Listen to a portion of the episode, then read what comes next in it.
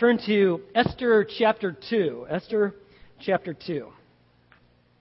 They say that one spark can actually create a massive forest fire. All it takes is just one spark, and we've actually seen that a couple times now. So, for those of you who are Texans, you, you know we have a state park called Colorado, just up to the north there. And what happens is that for the last two years, they've had significant fires. In fact, this year, that Black Forest fire got started June 11th.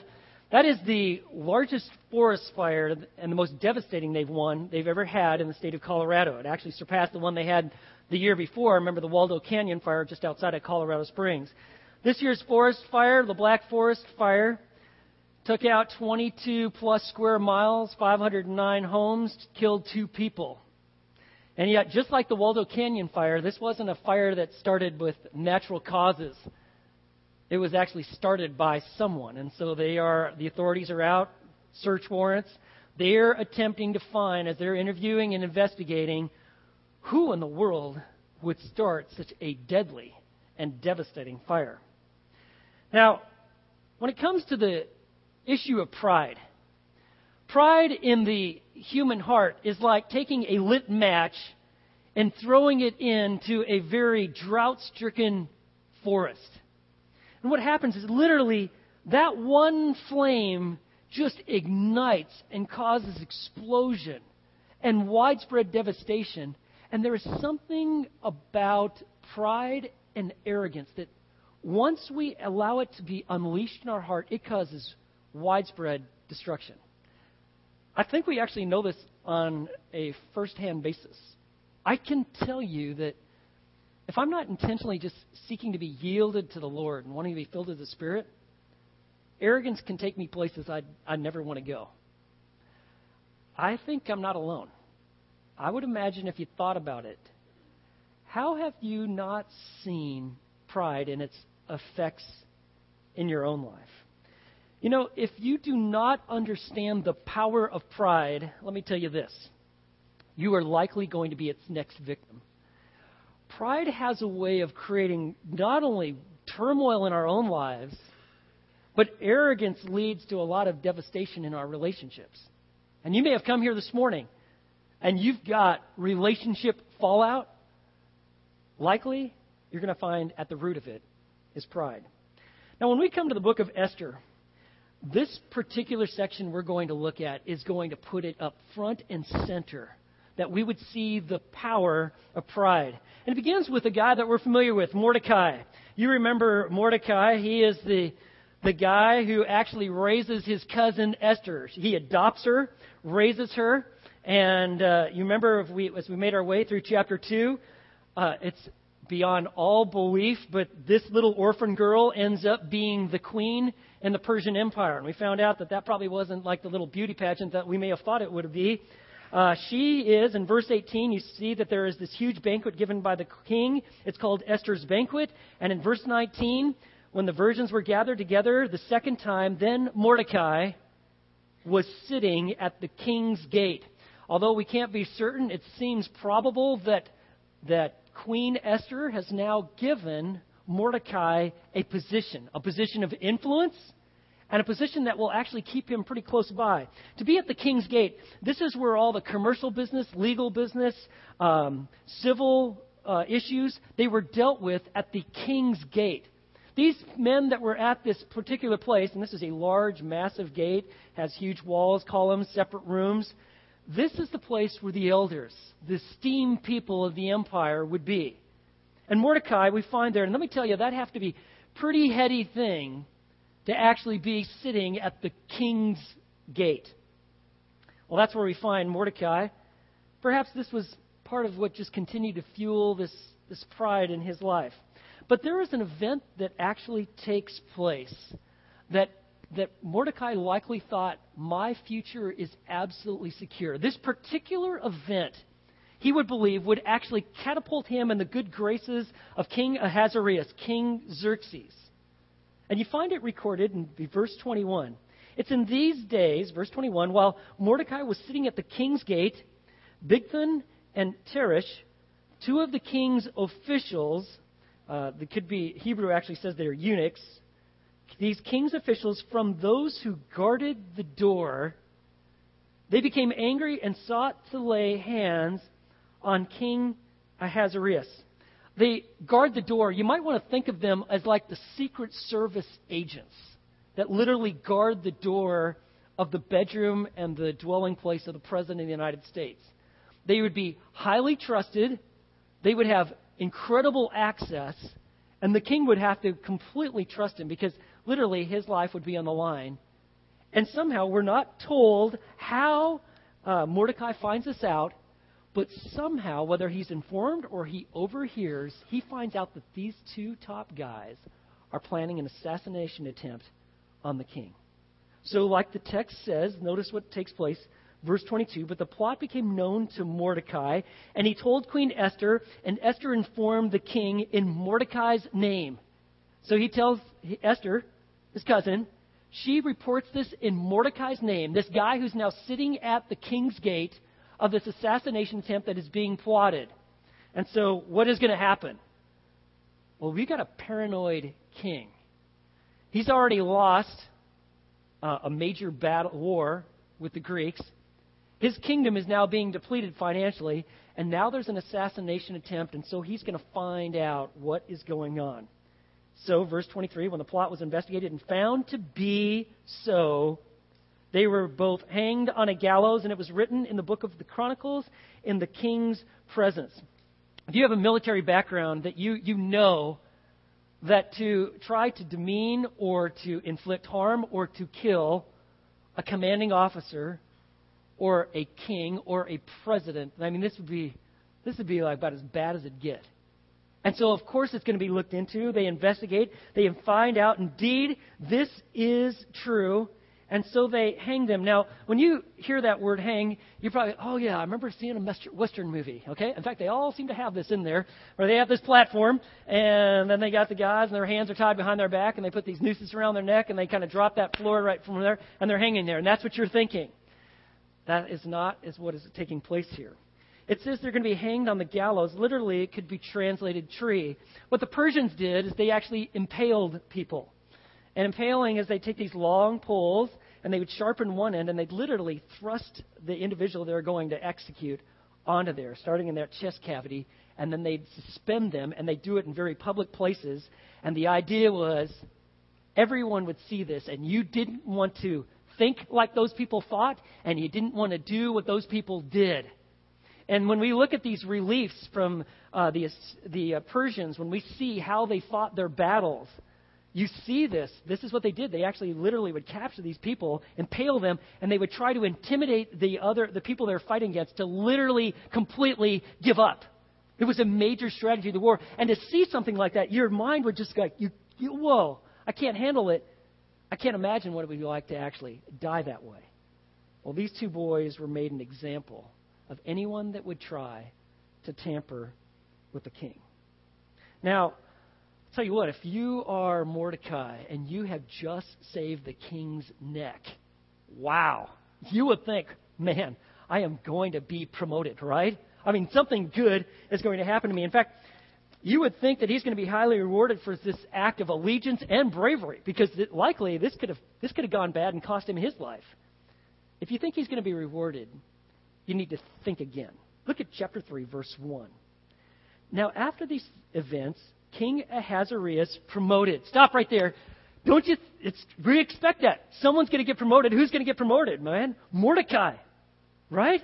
I mean, don't you think he deserves like a gift certificate to the mall, or you know, a lifetime to, lifetime supply of beef jerky or something, right? I mean, the guy saved the king. That's not who gets promoted. Notice who gets promoted. He promoted Haman. Never even heard of this guy. Haman, the son of Hammedatha, the Agagite, and advanced him and established his authority over all the princes who were with him. I mean, man, some of you might have bosses like this. You, you literally, you save their life and you get demoted, and he promotes someone else, right? I mean, that's kind of like you're not expecting this. You expect that Mordecai is going to get this amazing position, and in fact, he does not. Even though it had been recorded in the presence of the king. You see that in verse 23 in his Chronicles?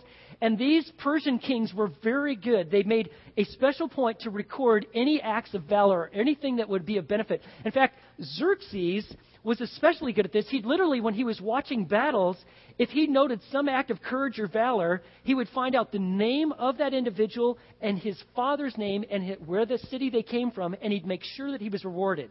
Xerxes was really good at this. Ahasuerus was, he had made a practice of this. Even the Greeks noted it. He does nothing when it comes to Mordecai. So here we have this guy, Haman. Now, Haman's name, his Persian name, could be translated magnificent one. And so if you're thinking like, oh, man, if we ever have a boy, we're naming him Haman, you know, magnificent one. How good is that, right? You might want to pay close attention to the rest of the story. So they promote this guy, Haman. Now, in order to understand what is taking place here, he's, he's referred to as an Agagite. Okay? Now, that's, a, that's just, even the saying the name just sounds like you got gravel in your mouth. Let me help you understand a little bit of the background here. Now, you have to all the way go back to the Exodus. Remember when God rescues his people out of Egypt, out of slavery, and he takes them through a wandering journey of 40 years. He's taking them to the promised land. But while they are making their way, they are attacked. And one of the groups of people that attack them are the Amalekites. In fact, their strategy is not to take them head on. Their strategy was to go behind with where all the stragglers and women and the weak, and they'd literally slaughter them. And God took it personally. And He told them in Deuteronomy chapter 25, you find this verses 17 through 19, that I want them blotted out. They will be completely obliterated and blotted out from the face of the earth.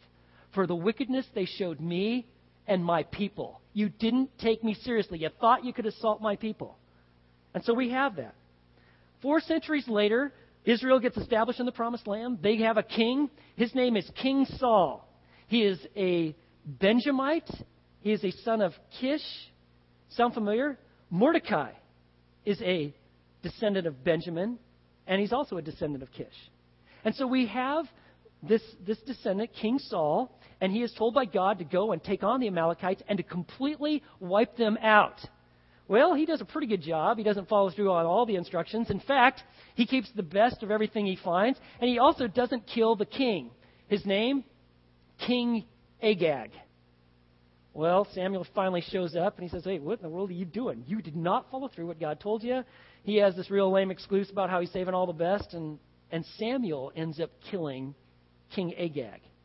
When we meet Haman, Haman is a descendant of King Agag. He's an Agagite. And that smoldering feud between the people of Israel, the Jews, and the Agagites still exists today. And this man has now been promoted. He has an amazing position. Now, we're not sure what position he has.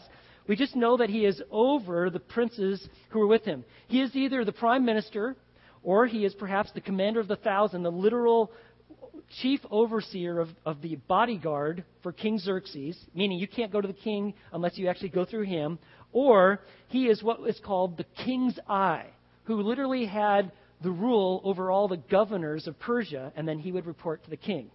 He's got one of these spots, and so it's all set up. You've got the information now who Haman is.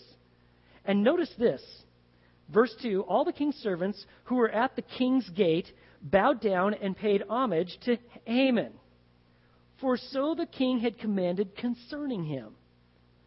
But Mordecai neither bowed down nor paid homage. Now, you see, what happened here, Haman must not be the kind of guy that you would just naturally want to give respect to. And so the king makes an edict. When you see Haman, you bow down and you pay him all sorts of respect. Well, Mordecai says, I don't think so.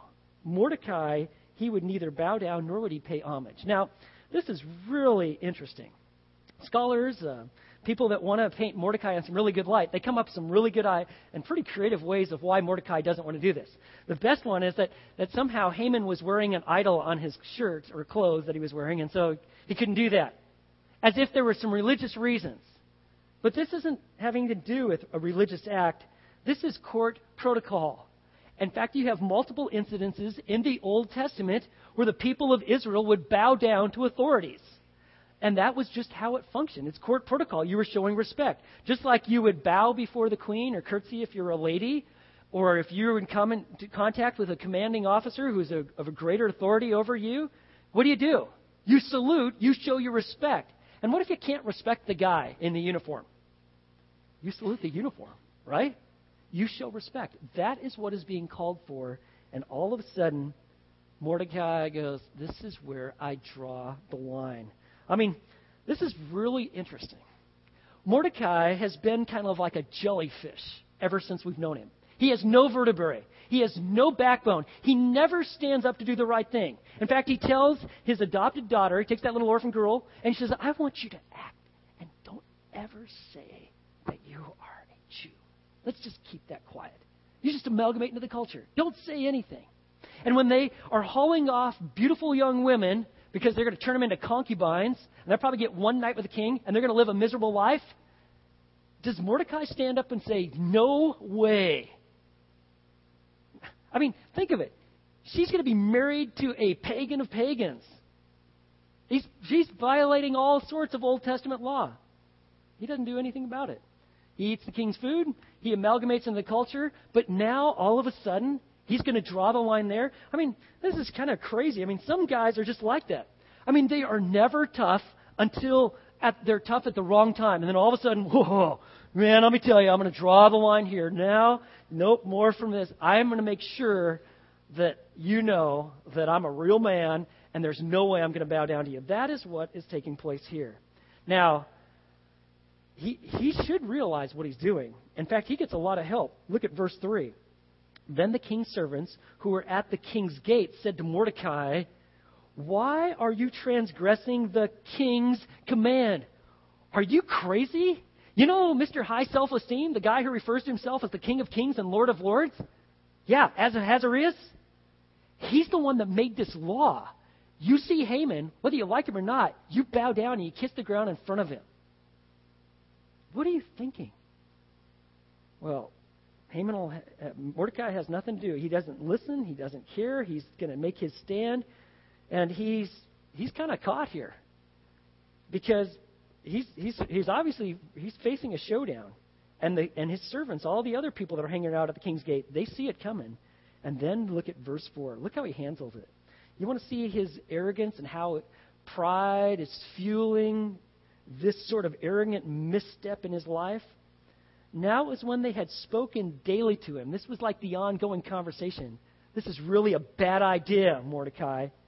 And he would not listen to him, that they told Haman to see whether Mordecai's reason would stand. What is Mordecai's reason? Look at this. For he had told them that he was a Jew. What? Here's Mr. Incognito. I want you, to, I, Mr. Camouflage. He fits completely into the Persian Empire, and now he's going to pull the religious card. I'll tell you why I'm not going to bow down. I'm a Jew. And he thinks that's going to carry the day, kind of like a get out of jail free card. He thinks that that is going to trump any reason why he has to bow down. And, and you see people like this even today. Maybe, maybe you can relate to this. You are totally incognito in your faith. Like, you would want no one to know that you go to Fellowship Bible Church or that you're a Christian or you follow Christ. You amalgamate to the culture in every respect. You watch every movie, no matter however raunchy it is. In fact, you can chime in at the office or at school. If, if they're swearing, if that's kind of what's working uh, at the apartment there with the, some of the other guys or at the party, you fit right in. You amalgamate to the culture into such a way that no one could actually tell that you would be a Christian. But then suddenly they want to do something that's really bad. And you're like, I can't do it. And, and then you say, well, I'm a Christian. Or if it's convenient, or if you're going to be esteemed because you're a Christian, then you get all bold in your convictions. You're like, oh, of course I'm going to really identify with the people of God. Well, that's Mordecai here. All of a sudden, he's found a boldness that he never had. And you see the power of pride developing the mindset of Mordecai. Well, how do you think Haman's going to handle this? Well, if you want to see the power of pride that drives the hatred of Haman, look at these next verses. Look at verse 5. Now, when Haman saw that Mordecai neither bowed down nor paid homage to him, he's going to just pass it off. I mean, think about it from Haman's perspective, man. Life is pretty good. You got the top spot. The king likes you. You got everything you want. You got power, authority. You're going to let one guy rain on your parade? Like that little rock in your shoe? Obviously so. He is fixated on Mordecai. Verse 5 Haman was filled with rage, just literally festering. He just can't stand this whole fact that Mordecai won't bow down. You got one guy who won't bow down to you, so you're going to just literally erupt? Well, watch this. Look at verse 6. But he disdained to lay hands on Mordecai alone. You see, he's kind of passive aggressive. I'm not going to just confront him on the issue. I mean, think about it. He could just tell Xerxes, you know, everybody's following the law but this one guy, this guy Mordecai. You want to deal with him? He could have done that. Oh, no, no, no, no. He wants to lay hands not just on Mordecai alone. Look at verse 6. For they had told him who the people of Mordecai were. Therefore, Haman sought to destroy all the Jews. See that? You see the power of pride. He's turning a personal matter into a race matter. He wants to destroy all the Jews, the people of Mordecai, who were throughout the whole kingdom of Ahasuerus. Will, he literally wants to destroy all of them. Now, let me tell you, in the in the Oriental uh, Asian Near East, they operated on the principle of lex talionis. Okay, and that literally means proportional retribution. And that is that if you were injured, like someone takes out your eye, you take out their eye. Eye for eye, tooth for tooth. In fact, you find the exact same code uh, being given in the Old Testament. That is what's to be followed. You know, like someone takes your eye, you take their head off, okay? Pride wants you to do that, right? Oh, you hurt my feelings. I'm going to destroy your life. Does that sound familiar? Or everyone's like, don't look at me, okay? But of course, you've all been there, right? That's Haman. And so he's He's not happy. He's angry. He's infuriated, and he wants to take it not out on Mordecai only. He wants to take it out on everybody related to him, the entire Jewish race. It is like a cancerous tumor. And he just allows it to fester and grow, goes untreated. In fact, he's unable to. It's like metastasized madness. And it literally consumes him, and he wants to destroy and annihilate the people. And so, not only that, but watch this. In verse 7, he is seeking demonic guidance as to how to carry out an evil scheme, when to do it. Look at verse 7. In the first month, which is the month of Nisan, in the twelfth year of King Ahasuerus, Pur, that is the lot, was cast before Haman from day to day and from month to month until the twelfth month, that is the month of Adar. So let me tell you what's going on here. He goes to the magicians and the astrologers of Persia. Haman, he's a very spiritual man. He's not an atheist, he's a very spiritual man. And so he goes to the astrologers, those who seek to understand the ways of the gods and consult with them. And you need to know what's taking place here. He goes at the, like the text says, at the first of the year. You see, this is a carryover from the Babylonian religion, but they believe that the gods actually decided the fate of humans at the very beginning of the year. So that is why he is going now. He wants the gods to tell him when to annihilate the Jews. And so he's going, and it's it's Pur, or the, you can also see that it's that is the Lot. And what they would do, it's it's like dice, okay? And so they're like squares, and they're they either have like little cuneiform figures on them, or many of them were just like our modern dice. Okay, we might use them for gambling, which I don't want you doing but they would use them for, to, for the gods to indicate how they were to perform and when, when to do certain things. So what they would do is they either had like a large tablet that had all the months and the days, and so these astrologers, these mystics, these magicians, they cast it. Or the other thing they would do is they'd have all these like dates on, a, a, on these little cuneiform ta- squares, and they'd have in this bag, and they'd shake the bag, and they believed that the gods would then select one, and it would fall out. And when it fell on the floor, then they would record it. Okay? Now, this is different than the casting of the lots that you find actually in Judaism. Because when the Jews cast lots, whether that was to actually define where they were supposed to be in the promised land, they did so with this idea. They were coming to the living God and they believed that He was so sovereignly in control of all events that He would guide them. They wanted truth from God and for Him to reveal His will. That's not what's going on here. Here is Haman, and they're consulting not the one true God, the God of Scripture, the living God. They're going to the gods of this world. And so that's what you find here. And so he is seeking to find out when the gods would want to have the Jews destroyed. And I'll just tell you, this idea of mysticism, astrology, you know, like horoscopes, there's people that are making lots of decisions based on what they're reading in the newspaper. You, all of this, this mysticism, this Eastern mysticism, it is becoming so commonplace in our culture, whether it's transcendental meditation, um, Oriental religions just finding their way into mainstream, that we're almost thinking that this must be American. In fact, it's, it's kind of in vogue to be spiritual. And in fact, we don't care what kind of spirituality you are. Spirituality is good, is what we say, right? I'm here to tell you that spirituality is dangerous. If it's not focused on the one true living God, the God of the Bible, if it is not in Christ, for Christ, through Christ, you are actually seeking a spirituality that is aligned with Satan, his fallen angels, disobedient spirits, and demons. And of course, whoa, come on now. We need to be really tolerant. It is not such.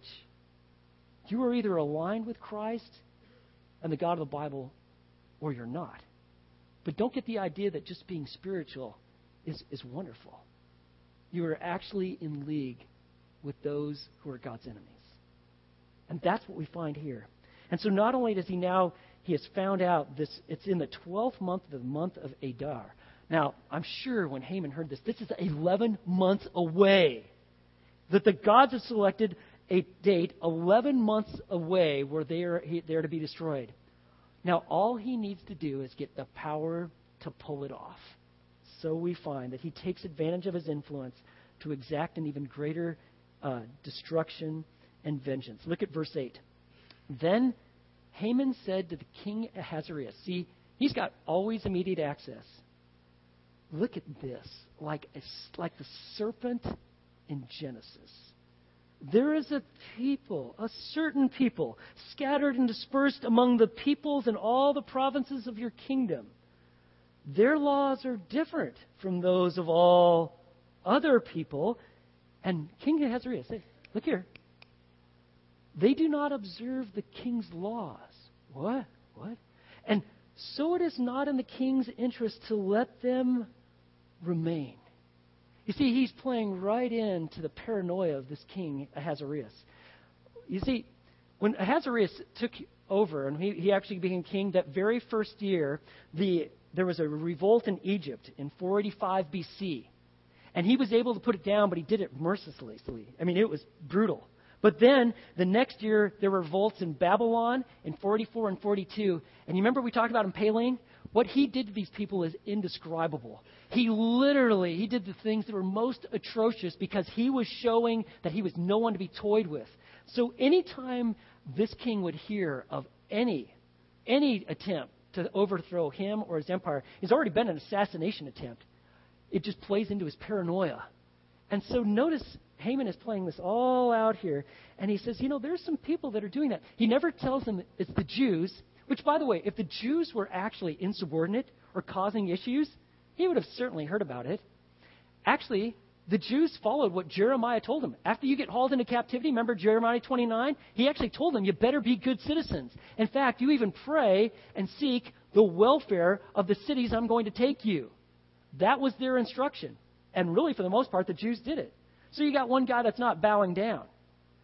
But here, he's, he's saying, you know, these people, they're on the way to revolt. So look at verse 10, or verse 9. He says, if it is pleasing to the king, let it be decreed that they be destroyed. And I will pay 10,000 talents of silver into the hands of those who carry on the king's business to put into the king's treasuries. What he's saying here, I want to bribe you. And this was actually a common practice in, in Persia. In fact, it's kind of the plague of all governments that you have the idea that you can purchase a favor. Sound familiar? I will give you this. You do this for me. And that is exactly what is happening here. It's called bakshish. It was practiced, and that is what he's doing here. He's saying, I will, I will actually pay you 10,000 talents of silver. Now, this is an enormous amount of money. This is literally 333 tons of silver. So I did the calculations on Friday. If you want this in modern American terms, this would be $245 million. It's 70% of the annual income of King Ahasuerus. And let me tell you how he's going to get this money. He's going to get it from the Jews. It's plunder. He's going to kill them and he's going to take their stuff and their money and he's going to use that and liquidate that to pay this a massive bribe to the king. He says, It's all good. I'll get rid of your enemies. And you know how your coffers are a little low from your disastrous war in Greece? Well, this will help the bottom line tremendously. All I need is you to say yes. If you want to see pathetic leadership on display, look at verse 10 without research, without asking questions, finding out what's really going on blindly. Then the king took his signet ring from his hand and gave it to Haman, the son of Hammedatha, the Agagite, the enemy of the Jews. He literally gives him this ring. This signet ring, it would be used to authorize all official business. They would take this ring, it had markings on it that would identify it as the royal signature of the king, and they'd either press it into wax or into wet clay, and it had the marking of the king. It meant it was absolutely official. This is the authority from the king of what to do. And he gives all authority to what? He just gives it to Haman the king, the, the guy who hates the Jews. He's the enemy of the Jews. And, and so there's pushback here, and you need to kind of understand what's going on here. Verse 11 The king said to Haman, The silver is yours, and the people also, to do with them as you please. This is an Oriental practice of saying, no, you just kind of keep your money. But really, they, they want that pushback. In fact, you see Abraham negotiating the exact same way. It's like, no, you just keep the money. No, because he really wants the money. And so that is what's taking place here and he's saying, just do as you please. Well, Haman has everything that he wants. He's now got the ring of the king. And what Xerxes doesn't know is that he has completely unwittingly, due to his terrible leadership, just put a death sentence on his queen and her people. Well, quickly, as immediately, as soon as he gets this ring of power. Verse 12 Then the king's scribes were summoned on the 13th day of, of the first month. And it was written just as Haman commanded to the king's satraps, to the governors who were over each province, and to the princes of each people, each province according to its script, and each people according to its language, being written in the name of King Ahasuerus and sealed with the king's signet ring. It is absolutely official, and every known language in the entire empire is getting this. And what is the statement? Look at this. Verse 13. Letters were sent by couriers to all the king's provinces to destroy, to kill, and to annihilate all the Jews, both young and old, women and children, in one day, the 13th day of the 12th month, which is the month of Adar. By the way, that is the month and the day given by the gods, no less. And to seize their possessions as plunder. He's got to have a way to pay off this bribe. This is how he's going to do it. And so it's all set up. He is, he is using, he's just, it's like being used by Satan. This is evil unleashed. This is depravity on display. And he's literally going to annihilate the Jews. And he's got the authority of the king to do it. And he, let me tell you, the Persian army could do it. They are the largest army in the world. They are estimated anywhere from 250,000 to 2 million. And so it's 11 months of them getting ready, and they're going to slaughter these people. I mean, think of it little kids swimming, children learning how to walk, older women who barely can move and can't run, older men who can't even hear when the door gets kicked down, and they're going to be slaughtered. And it's going to be done in one day, and they're literally going to be annihilated. And this was not without precedent because uh, Xerxes' father Darius actually tried to kill and annihilate all the Magians once when they tried to take over Persia. And if it wasn't for darkness, he would have been successful in killing off all of them. So that is what's taking place. And so the edict is issued. It's going throughout out, all the provinces there to get ready for this particular day. Now, it's really interesting. I noticed that when we read this, that no one actually kind of acted really surprised at the day in which this edict goes out. But if you were Jewish, you would be like, what? You see, the day the edict of death goes out is the 13th day of the first month. You know when that is? That is the eve of the Passover. This would be like the equivalent of a national law saying that all Christians in America are to be slaughtered on a particular day, and that national law, that decision goes out on the night before Easter. You see, the Passover was the time where they celebrated that they actually became a people, that God established a covenant with them, that He actually led them and provided for them. They were in covenant relationship, and it's on the eve of Passover, normally a time of great celebration. Now sorrow breaks out throughout the entire kingdom among all the Jews because their day of annihilation has now been set. And look at verse 15. The couriers went out, impelled by the king's command, while the decree was issued at the citadel in Susa. And what are our boys doing, Haman and Ahasuerus? While the king and Haman sat down to drink, the city of Susa was in confusion. It's like, you know, kind of like having a, a drink after a hard day's work, right? If you're in the ways of the world, this makes a lot of sense. But there's much more going on here. You remember in chapter 1?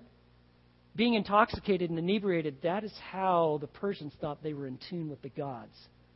And so they they're deliberating this matter. They're doing it getting drunk. And the city of Susa is thrown into confusion. These are our neighbors. Still, what? They have different practices. That's always been fine. He's let people follow their practices as long as you didn't affect the law of Persia.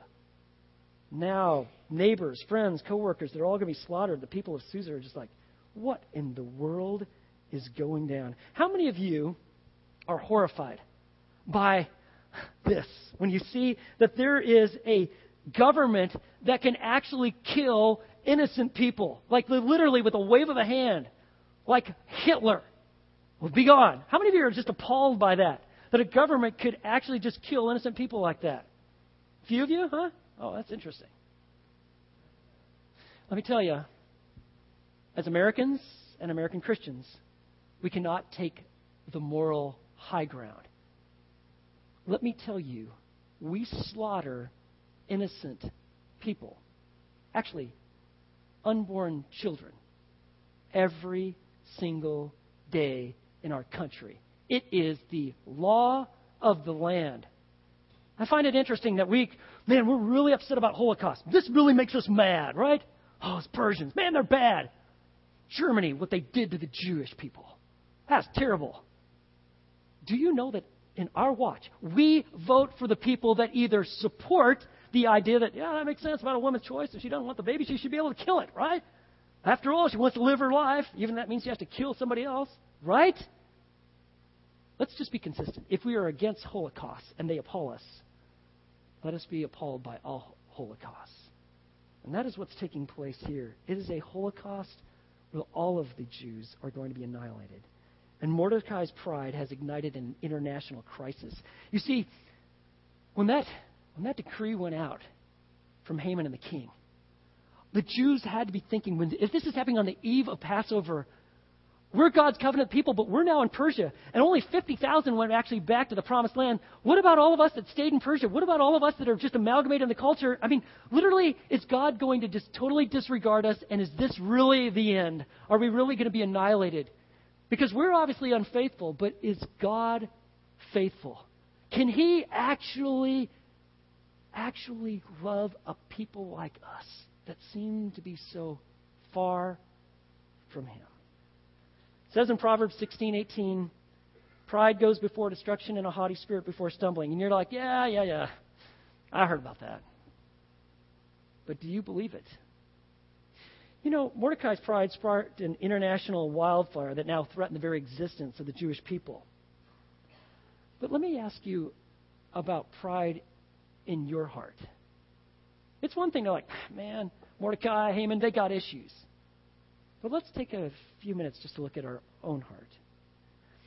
Uh, are you nursing a grudge? You got somebody's face on a dartboard. Are, is there a is there a former spouse or a coach or a teacher or a pastor or something that, or maybe a boss, and they made your life miserable? and that you refuse to forgive. You, you won't release. You just, they, they're not even in your life presently. But man, it just turns and over and over, and you will not ever release. It's kind of like, boy, if you had the chance, and you have these wretched thoughts of what you would do to them. And really, when we come to a text like this, it shows us how absolutely power, powerless we are to solve the problem of evil within us. You see, we need God. Do you know why Haman is running off uncontrolled? Because he doesn't have the presence of the one true God. And that is why God sent his son Jesus to address the evil in our hearts, to pay the penalty for our sin. He literally lived a perfect life and dies on a cross to literally pay the penalty for our sins. And sin means to miss the mark. God wants you to experience His presence and His joy and His life and His power. But that only will happen if you're trusting Him. So, we've got young and middle aged adults, and they hate their parents. We got divorced people who love to kill their ex spouse. We got acts of terrorism that goes on. Friends, the only answer to this is the gospel. It's Jesus, the perfect Savior for all of our sin and our wickedness and our evil. And friends, we will never know the power of God's presence until we experience brokenness over our pride. I'm sorry. Until you were broken and saying, God, I, I want you and your way, you're going to know a hard road. What will it take to break you? What will it be? See, the power of pride, it will keep you from knowing the person of Christ. And Christ. Christ is hope, and He's life. And I could tell you that after you place your faith in Christ, you probably still will have some thoughts of revenge. But now that Christ is the center, and as you seek Him as the center, now you have the power of His presence that you live differently. You now live for the glory of God, and you experience His presence in our lives. Let's pray. Lord, I thank you for an amazing passage of Scripture. We are face to face, perhaps, with the pride issues of our life. We are not so different, perhaps, from Haman or Mordecai. So, God, for those of us who are Christians, help us to keep Christ at the center. Help us to experience the power of your Spirit to temper our evil thoughts. And for those who perhaps have come here today who've never placed their trust in Jesus, they turn from their sin, they realize that the hope of this world is Jesus, the crucified and resurrected Savior. And so, Lord, we come to you. We pray in Jesus' name. Amen.